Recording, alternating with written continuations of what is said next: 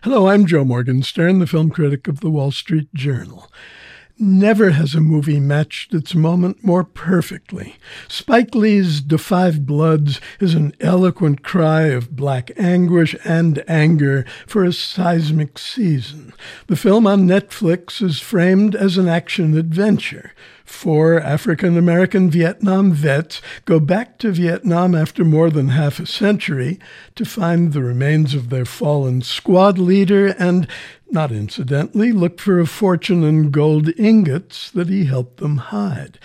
The tone is loose and funny when the old comrades in arms first get together and do some partying in Ho Chi Minh City.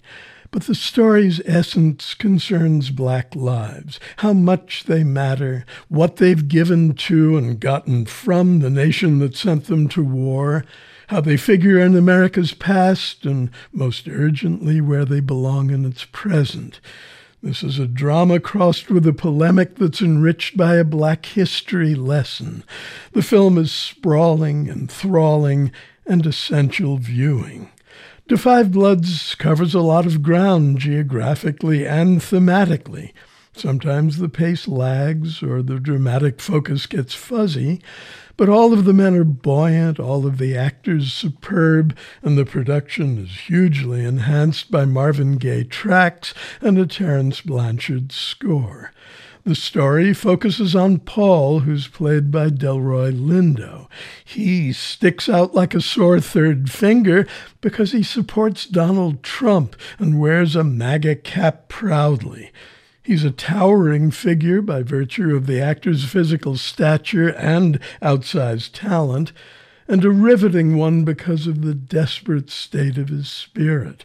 Paul is the embodiment of an African American dilemma wanting to belong, to matter, to be accepted and secure in a country he fought for and loves, yet feeling none of those things in the America he went back to after the war. Now, staggering through the jungle in the tightening grip of delirium, a King Lear with PTSD, Paul goes for the buried gold on his own, so much for solidarity with his brothers, and confronts his own heart of darkness as he rages at his enemies imagined and real. That's not the end of it, though, or of him. For all of the bleakness just below its surface, Da 5 Bloods cares about reconciliation rather than hostility, hope rather than despondency, saving the nation's soul rather than shattering it. Spike Lee's film ends with a glorious speech by the Reverend Martin Luther King Jr. It's the one he gave at Manhattan's Riverside Church in 1967, the speech in which he invoked the poetry of Langston Hughes, who wrote, Oh, yes, I say it plain, America never was America to me, and yet I swear this oath, America will be. I'm Joe Morgenstern. I'll be back on KCRW next week with more reviews.